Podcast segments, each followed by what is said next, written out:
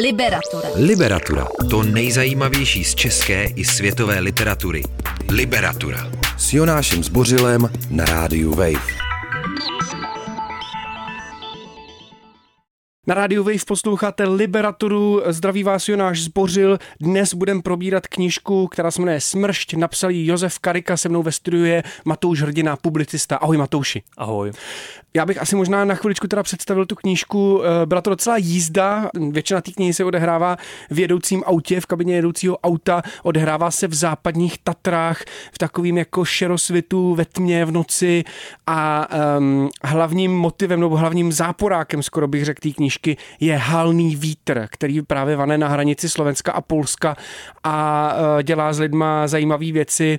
Uh, víc toho prozrazovat nebudu, myslím si, že jsem moc nespojiloval. Co říkáš? Já myslím, že ty spoilery stejně přijdou v průběhu pořadu, takže... Dobře, takže upozorňujeme, že budou spoilery. Uh, Josef Karika, pro mě je to takový ten autor, uh, u kterého stačí říct čtu Kariku, je to trochu jak říct čtu Nezbého, je to takový slavný autor. Kde začneme? Začneme uh, u zápletky nebo si řekneme něco k tomu, co je vlastně zač Karika? Co říkáš? Tak můžeme začít u já myslím, že můžeme začít u Kariky samotného, protože ta jeho formule je ve všech jeho románech nebo knihách vlastně stejná, takže ona to pak z toho nějak vyplyne. Dobře, tak prosím tě, uh... Já mám pocit, že Karika už je taková značka, ale vlastně moc nevím, jak ji popsat. Co je zač Josef Karika, co píše za knihy a dokážeš třeba nějak poznat, že nějaká kniha od Kariky, aniž bys viděl obálku? Myslím, že se to dá poznat vždycky, protože Karika od té doby, co nechal investigativní žurnalistiky, které se věnoval uh, někdy, uh, někdy kdysi dávno a začal psát horory, tak uh, ten jeho autorský rukopis je tam velice silný. Ty knihy jsou míněno spíše v dobrém, protože jsou úspěšné, jsou všechny úplně stejné.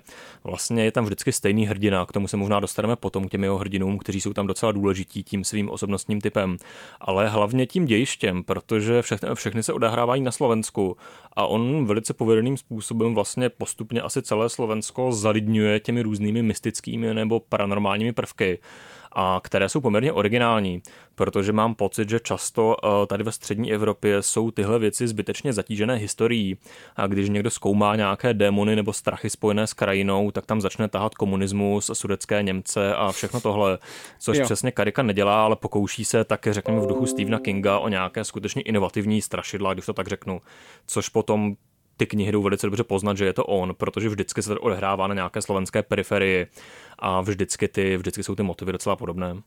To místo a ten genius loci a ta atmosféra toho místa mě na smršti strašně bavila. Eh, přijde mi to jako důležitá, důležitý aspekt eh, jeho knih, ale zároveň přiznávám, že jsem od, nich, od něj eh, vlastně ještě nic jiného nečet, kromě smršti. Takže je, je místo a jeho nějaká, jeho nějaká atmosféra nebo, nebo to, co se na něm odehrálo, podstatný pro, pro Karikovy příběhy? Já si myslím, že je to úplně zásadní a taky proto ty horory fungují jako horory, protože když třeba se vrátím k tomu Stephenu Kingovi, ale on to v podstatě může být kdokoliv, když třeba čtu horor, který se odehrává někde ve Vermontu nebo v Maine v Americe, tak já nějak jako logicky pochopím, co je tam asi strašidelného a proč to prostředí je strašidelné. Nicméně tím, že jsem tam nikdy nebyl, nevyrostl, neznám to, tak se to člověku tak nezvnitřní, to on je Karika skutečně mistr v popisu té slovenské periferie, těch maloměst a to jak v té fyzické podobě, tak potom v té psychologii těch hrdinů a těch lidí, kdy člověk má skutečně pocit, že je zná, že to jsou ty osoby, které prostě úplně přesně ví, jak myslí, jak fungují a jak to tam celé vypadá. A proto vlastně si to, proto se s ním ten čtenář může tak stotožnit. Což, hmm. je, což je skutečně velice povedená věc, protože málo kdy jsem v Česku, eh, ať už v žánrové nebo té takzvaně vysoké literatuře, četl tak podobně dobré vystižení místa protože často taky právě ti um, autoři té, řekněme, lepší literatury se tam snaží se dostat nějaké historické přesahy a podobně a tím trochu zabíjí ten, uh, ten popis toho místa, když to Karikovi se to, se to docela daří. Hmm. Co na té periferii vlastně hledá, nebo uh, proč se v ní tak v úvozovkách nimrá? Já Ještě myslím... se možná, promiň, uh, ono to je asi zřejmé z toho, co povídáš. Já jsem možná zapomněl říct, že Karika je teda slovenský autor, uh, rodák z Růžomberoku a uh, že tudíž mluvíme pořád jako o slovenský periferii. Já myslím, že on, uh, jednak teda to doufám, že se, že se poslouchající Slováci neurazí, ale tak ona v podstatě většina Slovenska je nějaká periferie, tím, že tam zkrátka chybí ty, uh, chybí ty velké metropole uh, toho, toho typu, řekněme, Prahy. A, kdyby, a ostatně, kdyby se ty knihy odehrávaly v Bratislavě, tak ono to nepůsobí asi jako to pravé Slovensko, nebo ten, uh, ten duch té země a těch lidí tam tak není vystižen. K tomu se dostaneme, myslím, taky za chvíli, že on tam právě mm, někde v pozadí těch svých hororů trošku analyzuje to, co je špatně na slovenské společnosti a myslím, že spoustu těch věcí si můžeme úplně se úplně stejně vztáhnout na, na českou. Takže má právě smysl to, že kdybychom chtěli objevit taky třeba pravé Česko, tak nejspíš jdeme někam do Havlíčkova Brodu nebo do Olomouce a nebudeme to hledat na Vinohradech, takže, takže možná proto ta periferie. No a ještě v rychlosti pojďme zkusit eh, pojmenovat toho hrdinu, eh, nebo toho karikovského hrdinu. Eh, ve smršti je to takový nemastný, neslaný chlapík, který sám o sobě, který se sám sobě tak trochu směje, vysmívá, říká, já jsem vždycky všechno dělal dobře, jsem, myslím, že je obyčejný, že, že je nějaký programátor nebo něco takového a že, že se tím nějak zvlášť nezabývá jako v životě ani profesním, nic zvláštního nedokázal, celou dobu tam vzpomíná na svoji bývalou holku myslím, že se jmenuje Táňa a, eh, a v jednu, a celý ten příběh začíná tím, že na dálničním odpočívadle najde, eh, najde autokameru, kterou, kterou, si, kterou si jakoby vezme a pak z toho má strašný výčiky svědomí. No to si tak... vystihnul naprosto přesně toho hrdinu uh, a oni jsou ve všech jeho hororech vlastně úplně, je to úplně stejná osoba. Uh, já, tomu, já tomu tak pracovně jsem si to nazval zbytečný člověk. Uh, ten jeho hrdina je vždycky nějaký, řekněme, plus minus třicátník nebo čtyřicátník, tuším vždycky uh, je buď single, nebo se zrovna rozešel, nebo rozvedl, nebo žije v nějakém vztahu, který není úplně harmonický. Nikdy vlastně nemá děti, nemá žádné rodiče, o které by se nějak staral, nemá ani moc kamarádů, je to taková docela osamělá osoba a zároveň taky nikdy není nějaký úspěšný a bohatý, vždycky je to nějaký, vždycky má nějaké normální zaměstnání, eh, tuším, že ten hrdina, ten hrdina té trhliny dokonce pracuje na nějakých brigádách a je to bývalý feťák. A uh, oni ti jeho hrdinové zkrátka nemají pro co žít. A právě proto se v těch jeho knihách, ať už implicitně, anebo někde to píše i úplně explicitně, uh, ti hrdinové vždycky jinak chtějí zabít. Vždycky je tam ten, ten motiv toho dead wish a toho přání, toho přání um, umřít. A zároveň uh, dost často tam spáchají nějakou vraždu na někom. A vlastně, když jsem si takhle v hlavě promítl celou tu sérii těch jeho uh, několika hororů posledních, tak mě u toho vždycky ty pocity hnusu a děsu nepřepadají ani tak z těch zápletek a z těch demonických sil, které tam působí a podobně, ale z těch hrdinů. A když to řeknu takhle blbě, tak vždycky už se, vždycky už vlastně vlastně čekám, kdy už ten hrdina konečně umře, nebo kdy, kdy neumře, tak ať už ta kniha aspoň skončí a nemusím tam s ní trávit čas. Takže skutečně to nejsou nějak, nějak příjemné osoby, ti hrdinové, ale uh, to potom ostatně z toho je odvozena ta, z toho jsou odvozeny ty zápletky a on se tím asi i Karika snaží, snaží něco říct. No. Posloucháte Liberaturu s Matoušem Hrdinou, probíráme Josefa Kariku a jeho novinku Smršť. Liberatura. Liberatura. O knihách, které svým čtenářům nedají spát. To nejzajímavější z české i světové literatury. Liberatura. Na rádiu vy posloucháte Liberaturu s Matoušem Hrdinou probíráme eh, Josefa Kariku, což je slovenský autor, myslím, řekl bych, asi není, eh, není přehnaný, když řeknu, že to je literární hvězda nejen na Slovensku, ale i u nás, eh, která píše mysteriózní thrillery a horory. A ty si, Matouši, když jsme spolu eh, vymýšleli, že tenhle ten díl uděláme, tak možná někdy včera si mi psal, že máš pocit, že to má docela přesah a já nechci prozrazovat, co si mi všechno psal, ale chceš to rozebrat? Já myslím, že to můžu rozebrat. Eh, podle mě, eh, ostatně možná Karika to skutečně jenom spekuluju, ale on tam možná čerpá právě z toho, že v těch 90. letech dělal tu investigativu a eh, nějakým způsobem poznal asi tu temnou stránku Slovenska. A mm, ono se to říkám, projevuje v těch hrdinech, kteří tam, eh, kteří tam jsou, kteří nemají pro co žít. A ukazuje se tam nějaký kolaps toho, řekněme, amerického, potažmo slovenského snu těch 90. let, kdy kdyby aspoň ti hrdinové chtěli být úspěšní a vydělávat peníze, nebo kdyby mohli, tak by měli nějaký, uh, nějaký smysl v životě, ale oni nemají ani tohle takže jsou vlastně úplně zbyteční lidé a zároveň to jsou strašní individualisté. Eh, vlastně hm, typickým motivem všech těch jeho hororových zápletek eh, je to, že ten hrdina, ta jediná věc, o kterou se on bojí, je to, že se bojí sám o sebe. On nikdy vlastně díky tomu, že je taky většinou single, nemá děti, nemá žádné blízké a podobně, tak se nevztahuje k někomu jinému, nebojí se o někoho jiného. Eh, ty jeho partnerské vztahy, pokud tam jsou, jsou nějaké dost pochybné a dysfunkční. Po případě ta žena je tam vždycky vnímána jako taková nějaká světice, která by, která by toho titul, titulního vola nějakým způsobem měla zachránit. A mm, oni jsou strafní individualisti, bojí se jenom o sebe. A jde tam vlastně poznat, že to nestačí, protože tím, že ten hrdina nemá, nemá pro co žít, tak ten jeho strach ze smrti je, je takový pochybný, protože on vlastně zemřít chce. A dost často tam tohle, mm, tahle událost nějakým způsobem nastane v tom, v tom ději. Což zase nebudu podsouvat Karikovi, jestli to udělal záměrně nebo ne, ale do jisté míry to může být bráno jako nějaká psychoanalýza a zároveň kritika toho, mm, toho individualistického kapitalismu 90. a 0. let v Česku a ve Slovensku, kdy skutečně je to nějaký relativně mladý muž, který ale mm, myslí jenom sám na sebe a vlastně i tak se mu v tom životě nedaří. A v podstatě chce zabít i sám sebe i jiné lidi a to je všecko, co, mm, co se mu hní hlavou. Hmm. My se dostaneme ještě k psychoanalýze a hororu, protože ten vztah mi přijde dost jako důležitý, ale uh, všiml jsem si uh, že ta kniha se vlastně tváří, nebo Karika se tváří jako žánrovka, ale on sám v jednom rozhovoru, myslím, že to bylo pro aktuálně z roku 2016, mluvil o tom, eh, že slovenská žánrová literatura vlastně dost často řeší společenská traumata, že, že, že vlastně, a jmenuje tam Dominika Dána a tak, a souhlasíš s tím, že, že ta žánrovka, že, že by bylo možná trochu škoda říkat o Karikovi, že to je pouze žánrovka, nebo že ty žánrovky, minimálně ty slovenský, nějakým způsobem zasahují do uh, společenského podvědomí Slovenska, hmm, potažmo Česka. Určitě a netýká se to jenom slovenských žánrovek a českých, ale žánrovek obecně. Já právě proto nemám rád takové ty debaty, které se rády vedou na poli té, um, té literární kritiky o tom, že by romány vždycky měly mít to politické poselství a reflektovat společnost a podobně. Protože to není potřeba tam spát nějak na sílu. Zkrátka, i když je to žánrovka, i když je to horor, i když se tam explicitně žádná politika a společnost neřeší, tak ono to tam nějak pronikne a nějak se to tam dostane a vždycky je to odraz té společnosti. A proto eh, podle mě nemá smysl debatovat o tom, eh, jestli je nějaká literatura dost, společen, dost politická a dost reflektuje společnost, protože ono se to tam dostane.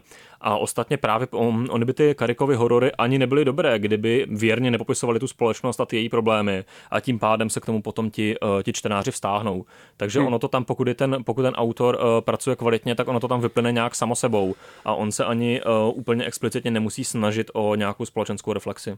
Proč jsou vlastně Karikovy romány dobré, jak si, jak si uh, nadhodil? Že uh, já, já třeba mám pocit, já třeba musím říct, že u mnoha knih uh, my ten, my, my jako nepotřebujeme, aby byly explicitně politický a společenský, aby explicitně reflektovali, co se děje ve společnosti, ale zároveň znám spoustu knih, který, u kterých mám pocit, že opravdu žijou v nějakém váku, že, uh, že se ty jejich autoři snažili jako hlavně nikoho neurazit a, a nebo prostě nejsou schopní jako pořádný reflexe světa a tak prostě píšou takový příběh jako uh, styska podcast disku, zamiluju se, bla, bla, bla. Jo, uh, takže zpátky k té otázce, proč si myslíš, že je Karika dobrý? Já bych to tady vrátil trochu na zem. Uh, on je dobrý především proto, že uh, to dělá dobře řemeslně. Uh, jsou tam vlastně tři věci. Za prvé, když jsme popsali toho hrdinu, já mám takový trochu pocit, že to, pí, že to je i jeho cílové publikum. On v podstatě i pro tady ten typ mužů to nějakým způsobem píše a ono je jich dost, takže to rádi čtou a rádi jo, tak kupují. proto se mi to tak líbilo. Druhá věc je to, že on skutečně toho svého čtenáře moc nepřeceňuje a on píše takovým stylem, který je za mě trochu laciný, i když samozřejmě komerčně úspěšný, že on tam úplně do detailů popisuje ty psychologické pochody toho hlavního hrdinu, hrdiny.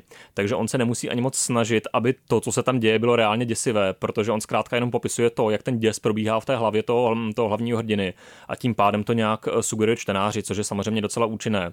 A poslední věc možná je taky eh, řemeslně dobrá, tam eh, je to, že on je evidentně inspirován ani ne tak jinou hororovou literaturou, ale filmy. Eh, ty knihy jsou dost vizuální a on tam buduje dost často takové poměrně působivé vizuální scény, eh, ať už děsivé nebo překvapivé, nebo třeba takové ty typické filmové hororové lekačky, což je trochu problém udělat v textu, ale jemu se to, eh, jemu se to daří. Takže samozřejmě taky díky tomuhle jsou ty knihy docela atraktivní. No a v neposlední řadě oni až asi na výjimku těch prvních dvou jsou poměrně krátké a dost rychle odsejpají, takže nekladou ani až takové takové, nároky na čtenáře. V podstatě ta hlavní zápletka je tam, eh, je tam odhalená na úplném začátku a pak už nějak jenom dobíhá ta, eh, ta vrcholná akce až do toho konce. Hmm. Ty jsi tady zmínil Stephena Kinga a jeho jakoby inovativní, jak jsi to přesně říkal, inovativní strašidla možná? nějak takhle si to říkal. Mm-hmm. Mně vlastně musím říct, že mně se na smršti líbilo přesně to, jak říká, že to je řemeslně velmi dobře udělaný a uh, to přišlo, až bych řekl, jako elegantní v, jak, v nějakém smyslu. A vlastně se mi strašně líbilo, že tím, že tím záporákem, je, nebo tím, tím, co tam dělá tu špatnou atmosféru, jsou ty halné větry, který, které uh, jdou přes ty Tatry z toho Polska a uh, musím říct, že to je pro mě inovativní strašidlo. Je to, je to inovativní strašidlo na způsob Stephena Kinga, nebo co si pod tím jako mám představit? To si myslím, že úplně není. Eh, já právě těm karikovým takzvaně strašidlům moc nefandím, protože to nejsou strašidla. Eh, já mám od něj nejradši ten jeho úplně první, eh, nebo tuším, že úplně první horor Strach, který byl ještě napsán podle mě víc v takové té kingovské tradici a je to vlastně jediná jeho kniha, kde existují nějaké skutečné nadpřirozené síly, skutečná strašidla. A nijak tam není vysvětlována jejich existence, oni tam prostě jsou. A což je od jak živa uh, fungující věc v hororu, kdy jsou tam zkrátka zombies nebo vlkodlaci nebo upíři, tak oni prostě fungují, protože tyhle ty motivy mají nějaký význam, lidi se jich z nějaký důvodu bojí a není potřeba vysvětlovat, kde se ti upíři uh, nebo ti vlkodlaci hmm. vzali. No jenomže uh, pak tam nastala taková trochu změna u Kariky. A já jsem si poznamenal, že jsou to takové trochu horory pro milovníky spolku Sisyphos a cen bludný balvan, protože on tam Karika nějak předjímá toho racionálního čtenáře, který mu bude vyvracet, že přece upíři neexistují. A v podstatě potom v té trhlidně, eh, v propasti, eh, v, v té tmě a v těch všech dalších hororech on, mm, tam vždycky nějakým způsobem racionálně zdůvodňuje to, co se tam děje a že to teda vlastně nejsou nadpřirozené jevy až tak úplně. A vždycky tam má nějakou mm, patafyzickou teorii, kterou zdůvodní, proč, uh, proč se ta daná věc děje.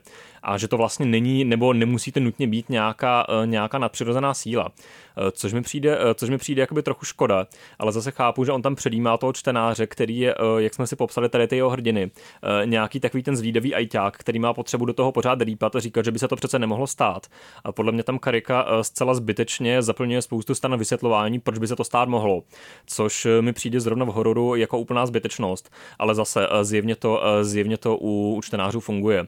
Hmm. A když si zmiňoval ten halný vítr, tak přijde mi, že zrovna v té, zrovna v té smršti už, už, Karika, už Karika trochu zlenivěl a zkrátka si našel nějaký jednoduchý motiv, který tam zpracoval, ale on jinak, mm, on jinak pracuje tak, že si vždycky najde nějaké skutečné události, nějaká záhadná záhadná zmizení lidí na Slovensku hmm. a vybuduje kolem toho nějakou poměrně propracovanou zápletku, co se tam teda tak asi mohlo nebo nemohlo stát, nebo co je to, co je to takzvané strašidlo, které tam působí.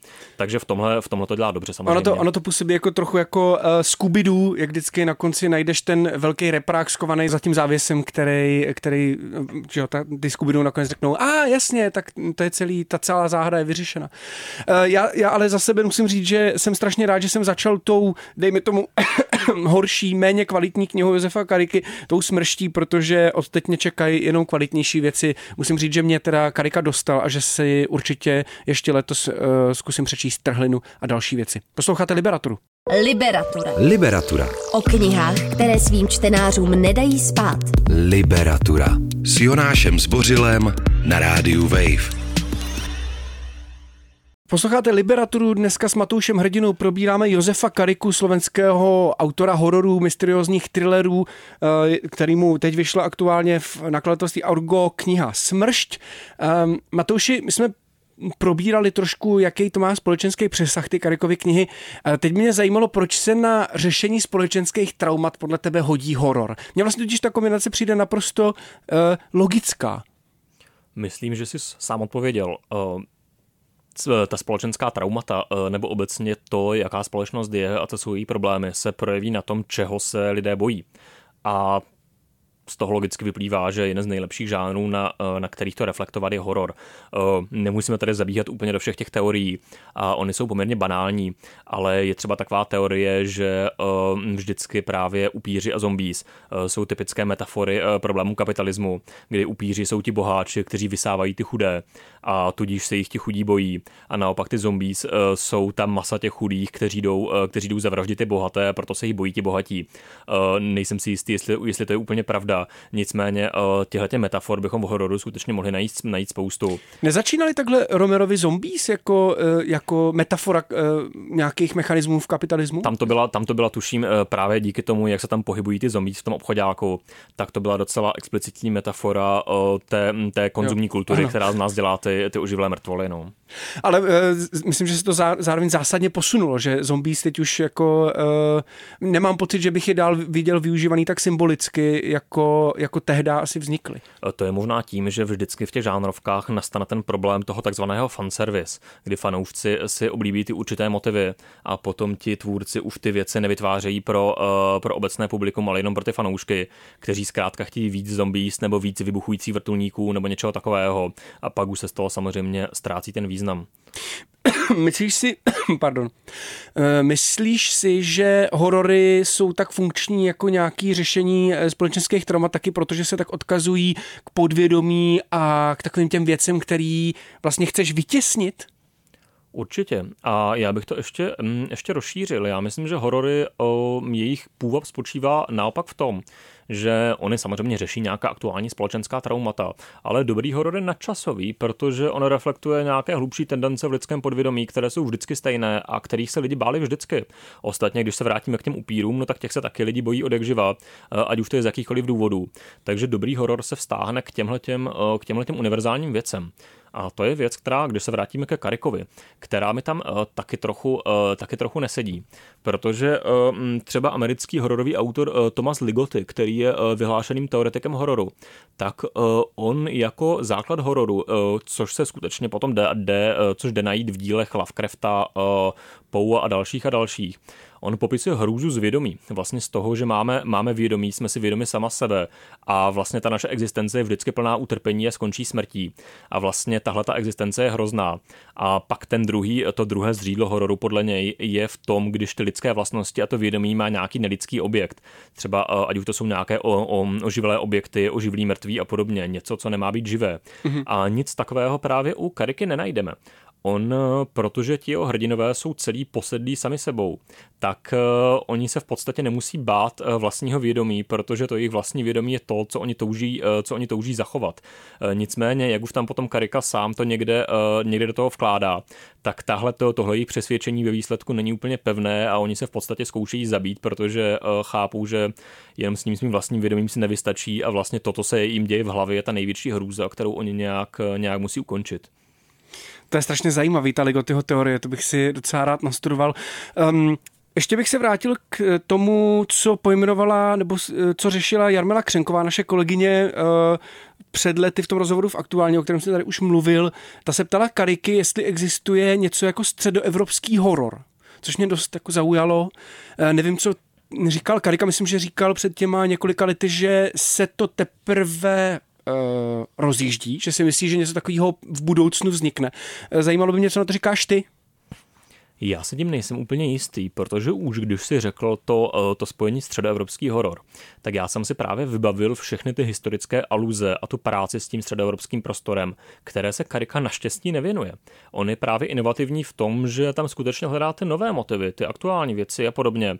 A nějak, uh, nějak se příliš nenoří do minulosti. Ale řečeno, on se do té minulosti noří tím, že tam najde nějakou tu zápletku nebo to záhadné úmrtí nebo nějaké uh, neolitické pohřebiště nebo něco takového. Ale on právě tu eh, specificky tu eh, lokální historii, politiku a podobně neřeší.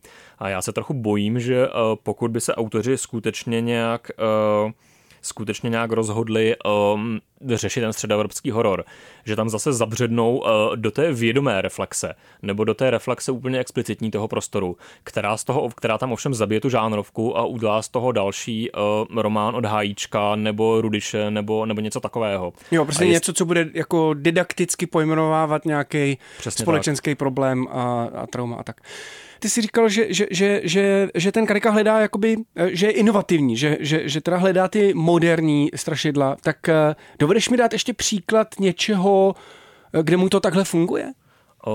Ten příklad je úplně jednoduchý. Já jsem z hodou okolností vždycky si říkám, že jsem mohl zbohatnout stejně jako Karika, kdyby mě to napadlo.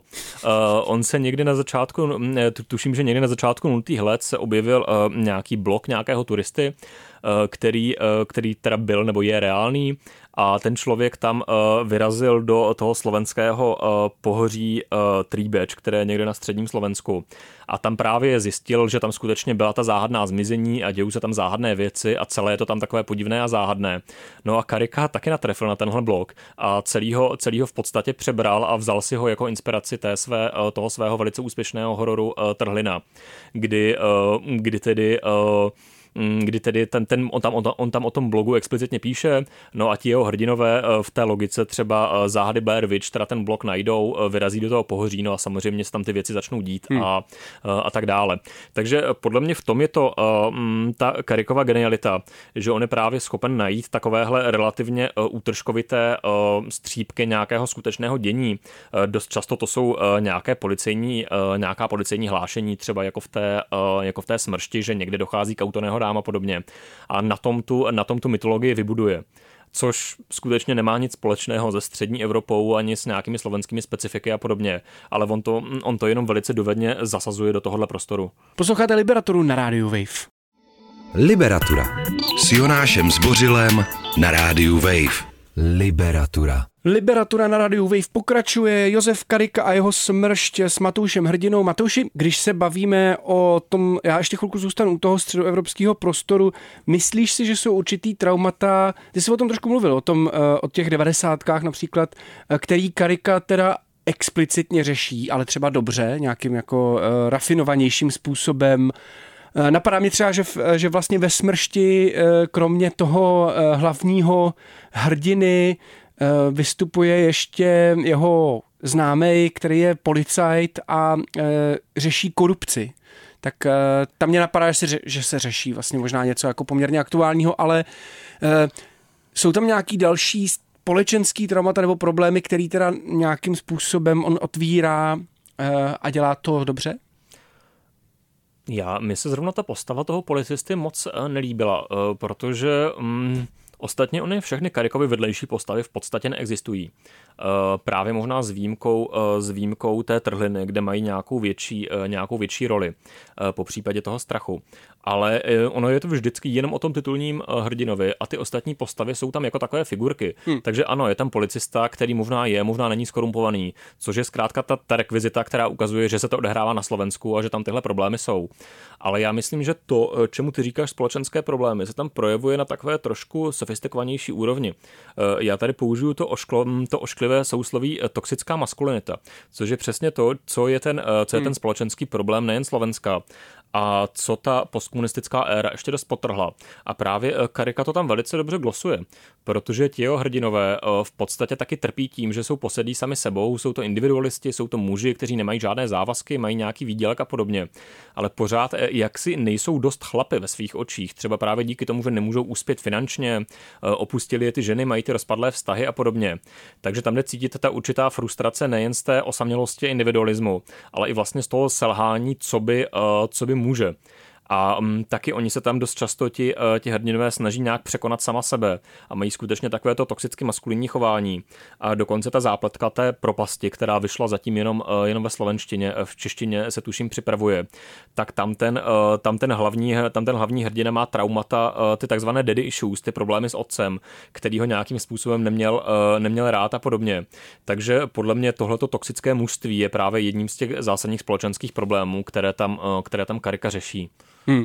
Na chvilku bych se odpoutal od eh, Kariky, i když uh, musím říct, že um, ty máš asi v určitý knížce nějaký výtky, já bych, já bych je našel taky, myslím si, že vlastně ten závěr trochu jako spadne, ale zároveň musím přiznat, že jsem si tu knížku strašně užil a teď eh, nejen, že bych chtěl číst další kariky, ale vlastně eh, obecně jsem zjistil, že jsem úplně podcenil žánr hororu a, a thrilleru a že bych ho chtěl číst víc. Kde mám, kde mám a, a teď přiznávám zcela otevřeně, že jsem nečet ještě ani žádného Lovecrafta a uh, říkám si, tak co, co teď? Dáš mi nějaký tipy? Já myslím, že u těch, u těch klasiků nemůžeš středit vedle, ať už je to Lovecraft, ale ostatně i ten Poe a pak celá ta celá ta vývojová, eh, vývojová geneze hororu.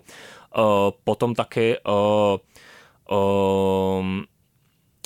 Poe, Lovecraft, Arthur Machen, celý ten viktoriánský, viktoriánský ty podivné historky, tak z přelomu 19. a 20. století, které, které vycházejí dneska často v různých sebraných edicích. No a potom z toho současného hororu už tady byl ten zmiňovaný Ligoty, který kromě toho, že sám je, sám je velice vyhlášeným autorem toho žánru, plus napsal tu teoretickou knihu Spiknutí proti, proti lidské rase, která řeší ty, tu podstatu moderního hororu tak eh, on v podstatě poskytl eh, hlavní inspiraci pro první sérii True Detective, která často úplně explicitně čerpá z téhleté, z téhleté knihy a ty postavy tam opakují ty, eh, ty Ligotyho teorie. No a potom třeba Laird Baron, taky autor z tohohle ranku, současný, současný američan, tuším. Myslím, že Antonín Tesař ho tady na Vejvu ve své, ve své rubrice před nějakým časem také nějak, také nějak reflektoval. Hmm. Co když mám rád takový ty knihy, který, uh, on to vlastně Josef Karika ve smršti docela dělá, že krom, krom uh, těch jakoby strašidelných věcí uh, řeší fyzikální teorie a, a hranice lidského vědomí a tak. A mě vlastně, ač jsme narazili na to, že to je takový scooby ve své ve svý podstatě, tak mě vlastně tady ten, mm, to hledání jako děsivých věcí v rámci fyziky nebo v rámci vesmíru mě vlastně docela baví. Eh, ne, ne, nemáš nějaký typ na nějaký racionální horor, kde nejsou vlkodlaci, ale uh, jako... Já ho právě nemám, protože uh, to je právě jedna z těch věcí, které, které na Karikovi oceňují míň. Právě to... To zatvrzelé lpíjení na té realitě, což je eh, v kontrastu s hororem vlastně docela podivná věc. Hmm. A mm, ostatně to tam pak dělají ti jeho hrdinové, kteří tváří tvář všem těm podivným událostem, se neustále snaží nějak racionálně vysvětlit a obhájit a podobně, eh, což mně přijde trochu zbytečné. Ale eh, mm, když si, když si říkal, že, ty, mm, že tu Karikovu knihu že mě nějak neoslnila nebo že ji neocenuju, já bych, to možná, já bych to možná trochu uvedl na pravou míru. Ty knihy jsou dobré. Akorát jednak te, ale mají pořád ty, pořád ty stejné hrdiny a vlastně pořád dokola řeší tu samou věc. A co si myslím, co by u toho takzvaného středoevropského hororu bylo víc záhodno, nebo obecně u jakékoliv žánrové literatury, aby byla víc, eh, řekněme, inkluzivní nebo diverzní, což zní trošku podivně, když to takhle říkám. Samozřejmě není nutné, aby byla inkluzivní třeba nutně etnicky a podobně, ale když si eh, třeba vezmeš, čeho se musí bát matka malého dítěte, nebo starý člověk osmdesátní, který se nemůže moc hýbat, nebo třeba někdo, kdo je migrant a nikdo mu nerozumí a podobně, tak tam potom ty hororové motivy a ta psychologie by musely být úplně jiné. A to, to bych si vlastně já strašně rád přečet a naopak naopak bych rád eh, viděl eh, něco takového, ať už, eh, ať už obecně, nebo i tady v tom středoevropském prostoru. Mě na tom hlavně hrozně baví to, jak přesně, jak, jak jsem dlouho přistupoval k hororu jako k něčemu, já mám jak živá rád horory, ale vždycky jsem k tomu přistupoval jako, jako k něčemu, co je vlastně volná zábava a teď jak o tom s tebou mluvím, nebo jak o tom ty mluvíš, tak si vlastně strašně uvědomuju až uh, bolestně, jak vlastně, jak horor je jako velmi blízko psychologii a takovým jako běžným starostem nebo běžným strachům, který máš a třeba je sám před sebou skrýváš. Tak eh, to mi přijde dobrý. Docela bych si přečet migrantský horor. Možná zavolám Markovi Šindelkovi, jestli by únavu materiálu ještě trošku nepřepsal. tak jo, já myslím, tak že uh, Matouši, díky, že jsi mi vysvětlil Josefa Kariku a uh, nabídl další, další exkurze do hororů. Moc se těším, až se budu zase bát. Díky moc a měj se hezky. Díky, ahoj. A zdravím i naše posluchače, těším se s váma na další díl Liberatury. Můžete ji odebírat podcastu, můžeme se potkat taky na sociálních sítích. Ahoj. Čteš si v tramvaji, ve vaně i pod peřinou? Přidej k tomu podcast Liberatury a poslouchej kdykoliv a kdekoliv. Více na wave.cz lomeno podcasty.